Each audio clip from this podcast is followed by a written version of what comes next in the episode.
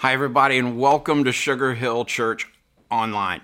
We're live today and wanted to be able to convey to you something that's extraordinarily special, and that is in the midst of all these difficult times, there are people struggling with anxiety, there are folks that are fearful. I'm always reminded of what the Apostle Paul said be anxious about nothing, but pray for everything. So, with that in mind, let's get started with a word of prayer. God, today, would you reach out and touch folks that are struggling? I know there are folks who have already lost incomes, worried about what to do about uh, their job. There are folks struggling with their health. And I know that there are folks that are struggling with anxiety in the midst of all these uncertain times. But God, would you speak into their life not only right now in the midst of this service, but continually throughout this week, that we might walk in the confidence that you are still on the throne, that you are still God, and that in the midst of all of this, you're going to take this mess and turn it around for our good and your glory because you are God and you are God alone. We pray this knowing that you hear us and you answer us in the name of Jesus our Lord. Amen. So thanks for joining us. And like Rachel said earlier, welcome home to Sugar Hill Church online. We are social distancing even in the studio this morning. Austin is over there running slides, and Ethan is over here in charge of most everything. Bobby's over there not doing one blessed thing, and everybody's having a great time here online. This morning, as Rachel mentioned, we're going to be in our fourth week in the series on Sermon on the Mount. Now, this sermon that Jesus taught is the greatest sermon of all time. Jesus, the Son of the living God, has come to give us this message of this is how we are to live. So, four weeks ago, Pastor Bobby brought together a great sermon about our attitude, the Beatitudes. Then we talked about salt and light, and then we talked about how we're going to go and live this life and be the kind of believer that would be a second mile believer. And today, I want to invite you to join me at the very end of the Sermon on the Mount found in Matthew chapter 5. So if you have a Bible or a Bible on your app, go ahead and open that device or open your Bible and find in the first book of the New Testament, the Gospel of Matthew, and in chapter 5. In chapter 5, I believe Jesus gives us this perfect and wonderful day. I think he gives us this wonderful sermon, and I think he gives us this wonderful thought, and that is this Jesus is teaching us to live counterculturally compared to the world in which we are immersed. Now, that is a big voice. That is a big statement. Jesus is still saying to us in 2020 live counterculturally compared to the world in which we are immersed. Well, when I think about that, I think in the middle of this coronavirus mess, while the world is speaking fear into everyone's life, the follower of Jesus has the ability to speak peace into this world. Be anxious for nothing, yet pray for everything. And so when I look at this, I'm, I'm reminded that Jesus wants to be sure that we know what it means to follow him and to walk with him faithfully in the fullness of his power and his glory in these days. Now, you might say, well, Chuck, that works well for every other time, but this is unique. I mean, Chuck, I'm in a crisis. I'm not sure if I'm going to have another paycheck. I'm not sure if I can pay my rent. I'm not sure if I'm going to have groceries for my children. Listen, friend, what Paul was saying about being anxious for nothing fits perfectly well in the Sermon on the Mount. Because when we're not anxious for anything, we don't have to deal with anger about anything. I believe that at the core of every person's anger, every person's desire for revenge, every person's desire to blame something and somebody starts with an anxious thought. And that anxious thought is overwhelming. Listen to what Jesus says in Matthew chapter 5, beginning in verse 43. You have heard that the law says, now, if you're an underliner or if you're a highlighter, highlight what the law says. Love your neighbor and hate your enemy. But I say, love your enemies. Pray for those who persecute you. In that way, you will be acting as true children of your Father in heaven. For he gives his sunlight to both the evil and the good, and he sends rain on the just and the unjust alike. If you love only those who love you, what reward is there for that? Even corrupt tax collectors do that much. If you are kind only to your friends, how are you different from anyone else? Even pagans do that. But you are to be perfect. There's another point to underline. Even as your Father in heaven is, here's the word again, perfect. Now, how many times have we said, I'm not perfect? And that's absolutely true. We're not. But immediately, when it, when it comes to this idea of loving our enemies, many of us aren't ready to sign on the dotted line. I mean, most of us are always in a binary thought here in America that there is always somebody to blame, somebody at fault. We ought to be able to look at that and say, well, I want to blame somebody, but I never want to look inwardly. And at the heart of our belief system is our ability to look within us and see God at work. And you know, this would have been the case for Jesus' listeners while he was preaching on the Sermon on the Mount as well. While Jesus was preaching, people there were like, wait a minute, love your neighbor. That's, that seems impossible to me. It's all I can do to love my family. The teachings of the experts in the law. Now remember, this would have been the Mosaic law. This would have been Genesis, Exodus, Leviticus, Numbers, Deuteronomy. That in that law, the teachings of the law, they kind of morphed to the point where they were interpreting this idea of loving our neighbors as only loving folks that love you. Now, just think about that. It's pretty doggone easy to love people that love you. But what I find great, greatly challenging, let me just admit it as a pastor, it's hard to love people that don't even like you. It's even harder to love people that you know that you know are your enemies. And Jesus comes along and he says, wait a minute. I want to turn the world right side up. I want you to love people who don't love you. Those folks in those days and these folks in our days have lost sight of what God originally meant. I mean, the command, in fact, the phrase, hate your enemy, is never found in the Old Testament law. Not one time. And so when you look at that, you say, well, how did it get there? This is where religion started taking root and the relationship with God started being passed away. Because in our own way, we think to ourselves, well, if somebody's done me wrong, I ought to be able to get them back an eye for an eye, a tooth for a tooth. Well, the experts in the Old Testament law, they had changed this meaning of the law until it got to the point that it was not what it was ever originally meant to be. So when eye for an eye, tooth for a tooth became this is the law, that means you are supposed to go at somebody else. This is a great time to remind us, though, especially in America right now, in the middle of this coronavirus in the, in the crisis that we face, in the middle of the time in which tensions are high, fears are high, anxieties are high. It's a great time for us to have this reminder that we don't take a command of God and change it to our liking. We've got to be extraordinarily careful that what we never do is take God's unchanging word and change it to fit how we want it to be in our time. We've got to be careful so as not to distort the Word of God. So the people had not only missed this full meaning of God's command, they distorted it. Now, you know, I've said a bunch around Sugar Hill Church and in my writings that when you add something to Scripture, that is extra biblical. When you take something away from Scripture, that's unbiblical. When you take Scripture at its face and at its face value, that's scriptural. Well, what we know is the context then got distorted, and as a result, the context today gets distorted. Jesus seeks, though, to bring some clarity here. In his Sermon on the Mount, he started, as Pastor Bobby mentioned, that these are the attitudes we're supposed to live with. Then he says you're, you're to be salt and you're to be light. And then he goes on and says you're not supposed to go get an eye for an eye and a tooth for a tooth. And now he's saying, wait a minute, you're supposed to love your neighbor. But friend, if you're like me, that's not always easy. To love your enemy is not easy. To love people that love you, to love your friends, piece of cake. Well, most of the time. Well, Jesus said, I say, love your enemies, pray for those who persecute you. Wait a minute.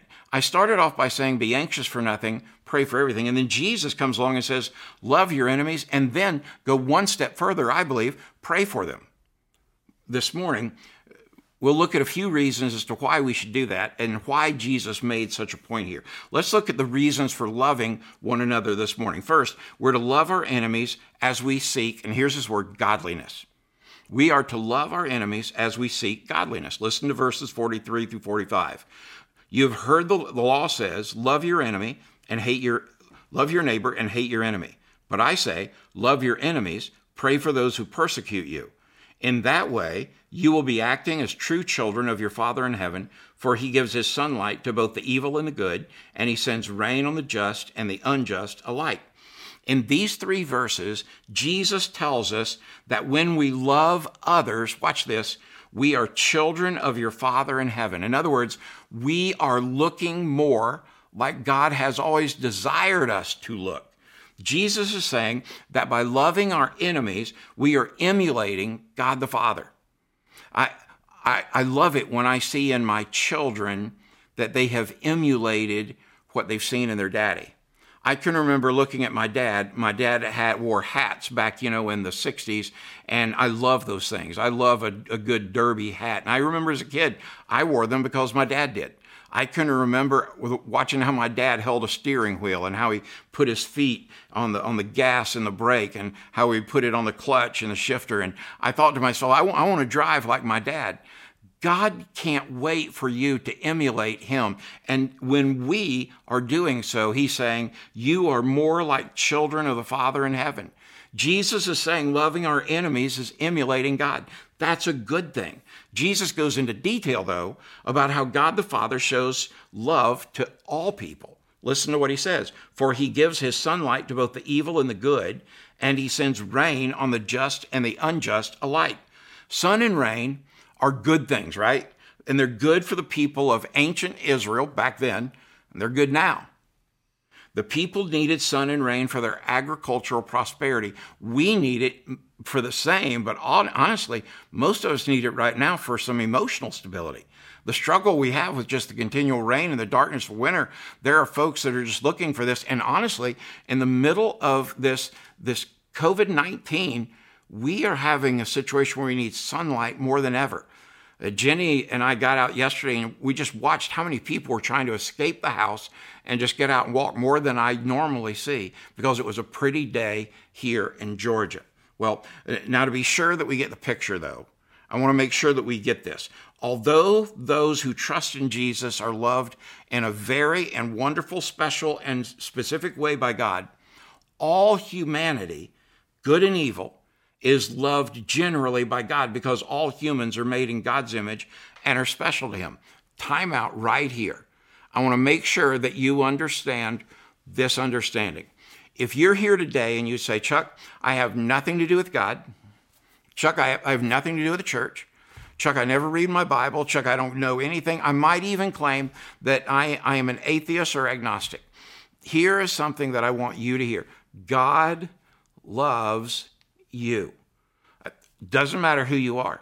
And you can say, Well, I don't want God to love me. Not your choice. He made you and He loves you.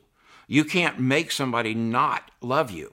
And God will never stop loving you, no matter who you are. Now, this is what we call God's common grace. You say, well, Chuck, that's a new term for me. God's common grace is how God has displayed his grace upon all humanity. And this is common amongst all peoples. And it's, it's not greater for some and lesser for others, including sending sun and rain on the righteous and the unrighteous, the believers and the unbelievers. Here's our first big theological term for the day, and we'll hit a couple of them. Common grace is the display of God's grace to all humanity, regardless of their salvation in Christ. Now, this is not saving grace, this is loving grace. Don't miss this, all right? The, the grace that God extends to all people is that forgiveness is available for you. Forgiveness is available of anything and all things because He loves you. But you see, only God can do that. He's your creator.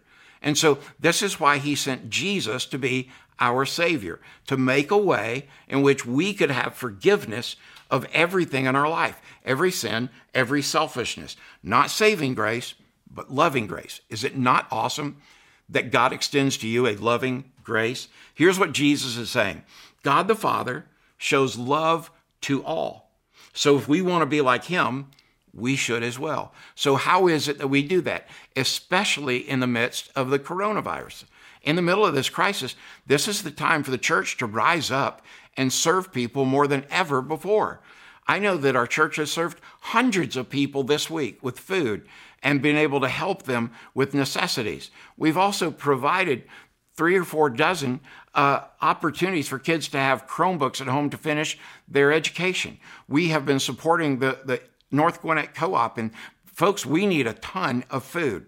So if you'll just take a look on Sugar Hill Church on our Facebook page, you'll find a way you can participate and be what Jesus is talking about.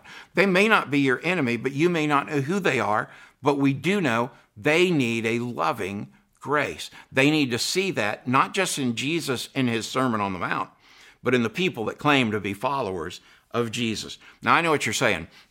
Chuck, I'll pray for my family, I pray for my church, but these people that are my enemies, no way.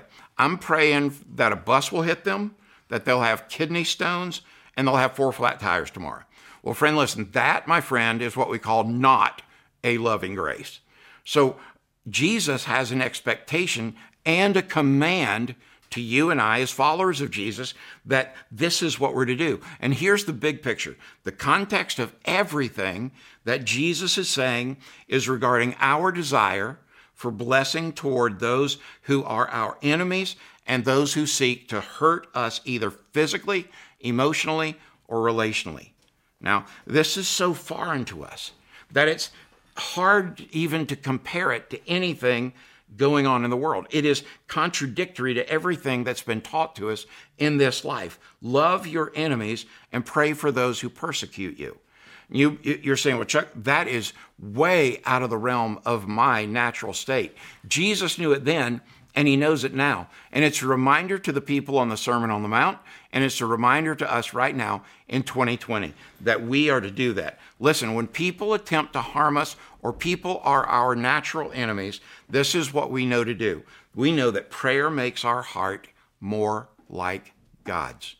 This is why we pray. Prayer makes our heart more like God's.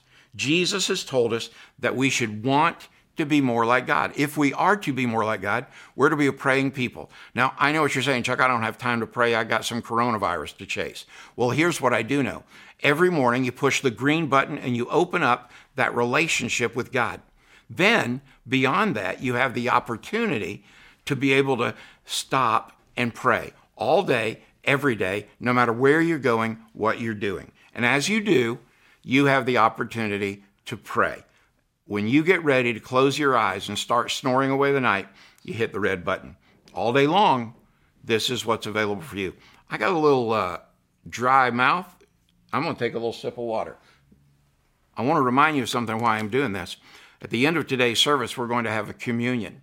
And I want to invite you maybe now to kind of take a time and break and step away and go get some. Uh, get some juice of any kind or beverage of any kind, crackers of any kind. I've already got some uh, grape juice and some saltines here. Take a few minutes, and uh, we're going to be back in just a second. You're going to see our logo on the screen, and then I'll come back in about a minute, let you go get everything you need. We'll see you then.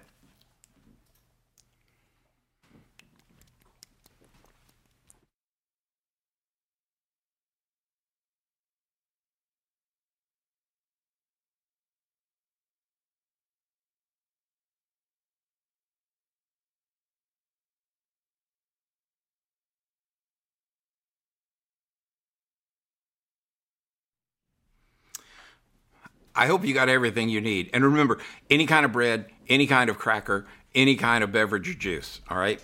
Let me pick up where we left off. Prayer makes our heart more like God's. But secondly, prayer softens our heart. I've said this so many times that I am a huge believer in this that when our hearts grow softer, our skin can grow thicker. Meaning, we don't have to always take every offense and be angry or resentful about it. When our heart grows softer, we have a deep emotional desire to have compassion and to show that in action. When our skin becomes thicker, we don't take everything as an offense. That's a beautiful part of our heart growing softer. We, this is a big deal. We're not to hate, but to love. And when we pray, it softens our heart toward love. We're also to pray because it clarifies who's the boss. I mean, this is a big deal. Who is the boss of your life? Is it you? Uh, is it your children? Is it your stepchildren? Um, who's the boss of your life? And at the end of the day, when we pray, we are reminded that God is in control and that everything that we have in great need, God can supply. And He will meet our need. And especially when we come to Him, you know what will happen? We will know this He is God and we are not. He is God and we are not. Here's some good news. If you've been wronged by someone, God will one day make that right. You're saying, well, Chuck, I'm so frustrated with them. I got to get my pound of flesh. Here's the greatest news I can give you God's going to settle this score. God will take care of this. That's not on you. As a matter of fact, if you really want to step back and see what happens, start praying for that person, not to get hit by the bus, but be praying for them that God would do a great work in their life. But He's going to take care of this. In order to be more like God, and this is a big deal, in order to be more like God, we love our enemies. But now, secondly, when when we are living more like God, then we're to love our enemies as we seek perfection. Now, I know that's a tough word, perfection. Look in the scripture again, and Jesus says in verses 46 through 48 If you love only those who love you, what reward is there for that? Even corrupt tax collectors do that much. If you're kind only to your friends, how are you different from anyone else? Even pagans do that. But you are to be perfect even as your Father in heaven is perfect. Now, in verses 46 and 47, Jesus says that he is totally unimpressed with us only loving those who do good to us. Uh, uh, if you're if you're one of those people that used to get gold stars in school, you know when you were the good type, I never got gold stars. I don't know what the deal was. I got demerits, not gold stars. But Jesus is saying if you want one of those spiritual gold stars, don't just love people that like you and make it easy to love them. Love your enemies. Gold stars come with that in heaven. He is calling us, friend, to something greater. Everything Jesus is teaching us here is to teaching you and I how to live at a greater degree of our life. If you're kind of stuck, maybe in your life and you're thinking, where do I go from here? How do I take another step? Or how do I get out of this crisis? Or how do I live through this? The answer Jesus is saying is get your heart right because everything that matters is a matter of the heart. And he's saying, I want to call you to something greater. We're not supposed to just hate and act like people who are taking advantage of others or in that day, like a tax collector. What Jesus is saying is, I want you to love the, the cheater. I want you to love the traitor. I want you to love every person, no matter how much bad they've done. Has it ever occurred to you that the, the world's greatest criminal, the world's greatest terrorist, is one prayer away from being your eternal neighbor? You say, I don't want them in heaven. I'll promise you, they're there. You're not going to have a say in it, and you're going to love it.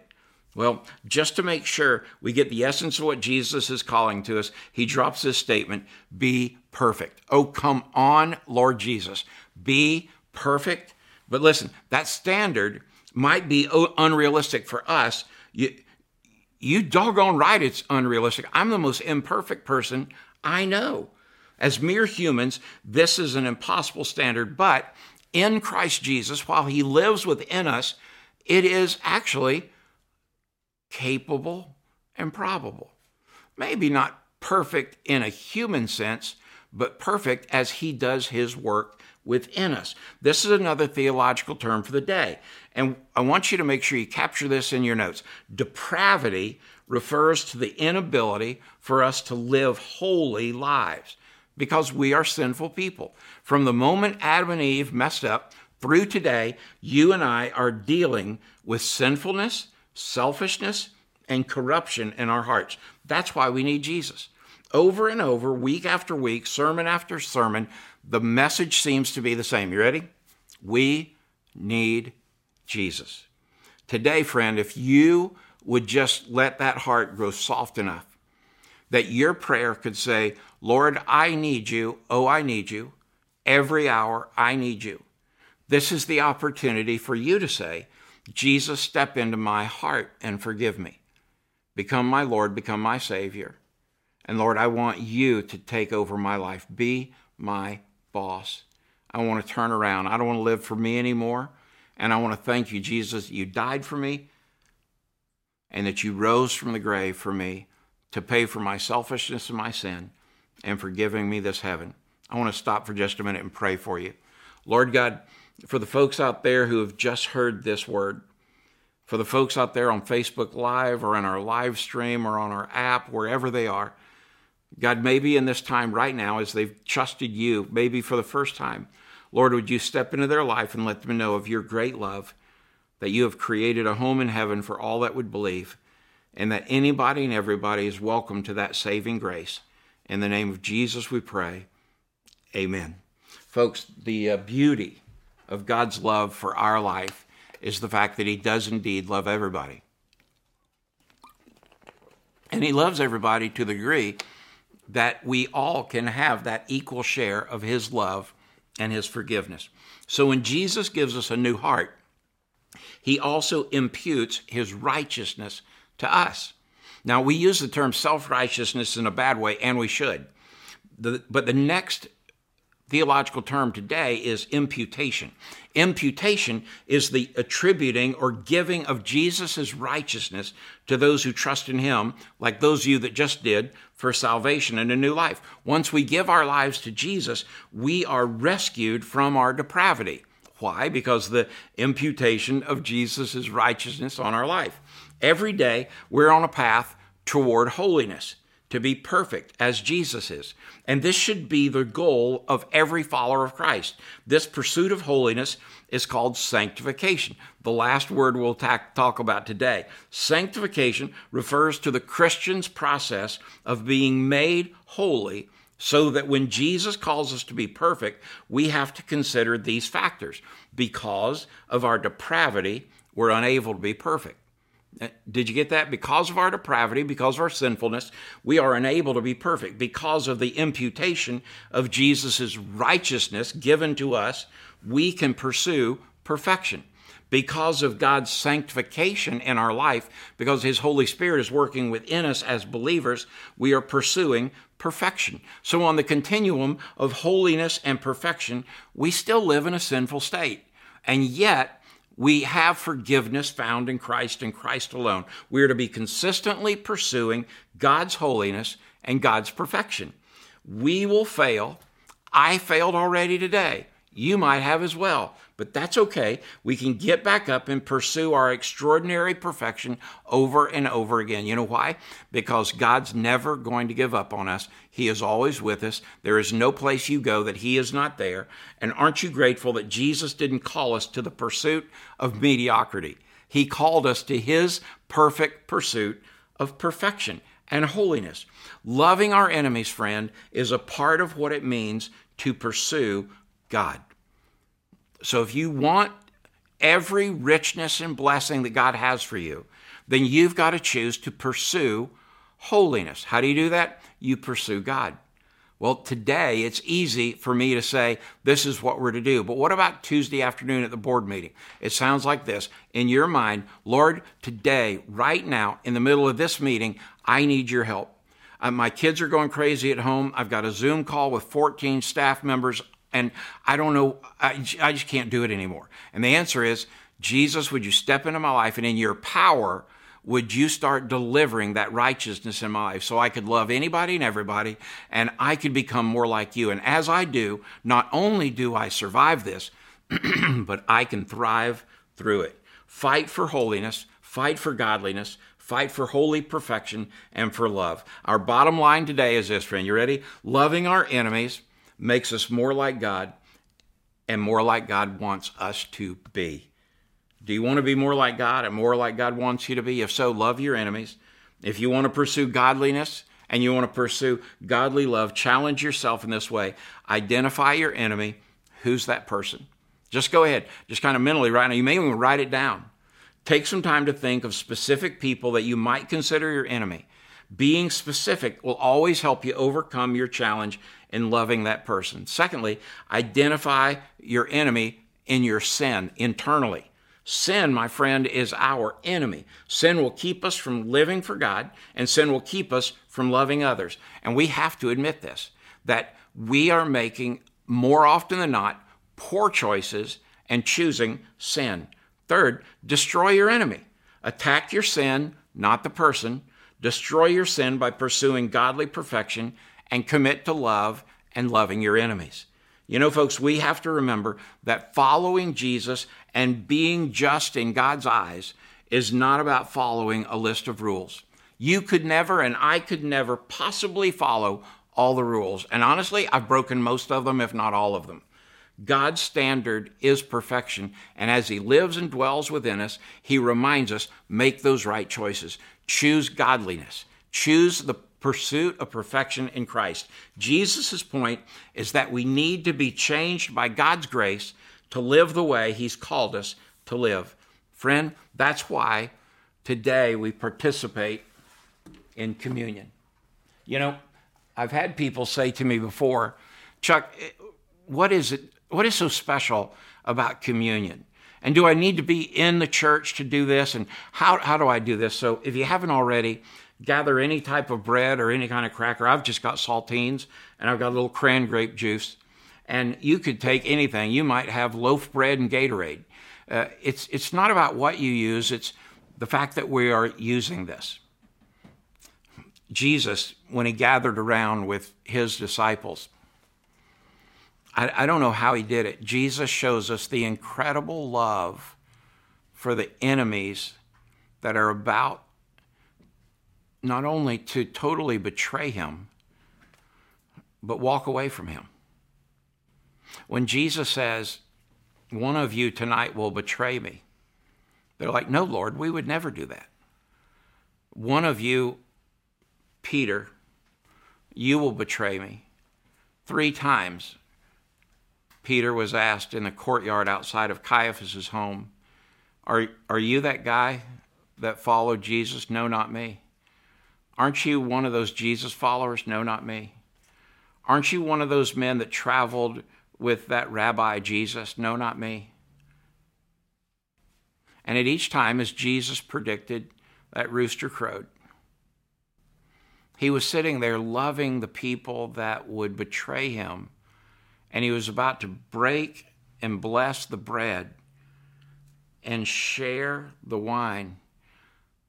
And for the first time, he gave this beautiful picture that the bread was a picture of his body that would be broken, that would be spat upon, that would have a crown of thorns forced down upon his head. He would be beaten. He, he literally would have been cursed and spat upon and whipped until he literally wasn't even recognizable. And yet he loved those that were about to betray him. How much more so are we to do that in his power today? And he took the bread, he broke it, and he blessed it. And he said, This bread, this is, this is a picture of my body, and it's broken and now it'll be blessed. Father, would you take the bread and the crackers and whatever all these folks that are watching online are doing, and would you bless it as we remember your broken body today? Lord, we are grateful that you loved us so much that you gave us your life and you gave it to us in every way, all the way to death. But Lord, we're grateful that it also came with your resurrection but we remember right now, as you instructed for us to remember, the blessed body of the Lord Jesus Christ as it was hung on a cross and as you were broken for our sin. Lord, we praise you and thank you in the name of Jesus our Lord. Amen. And they ate.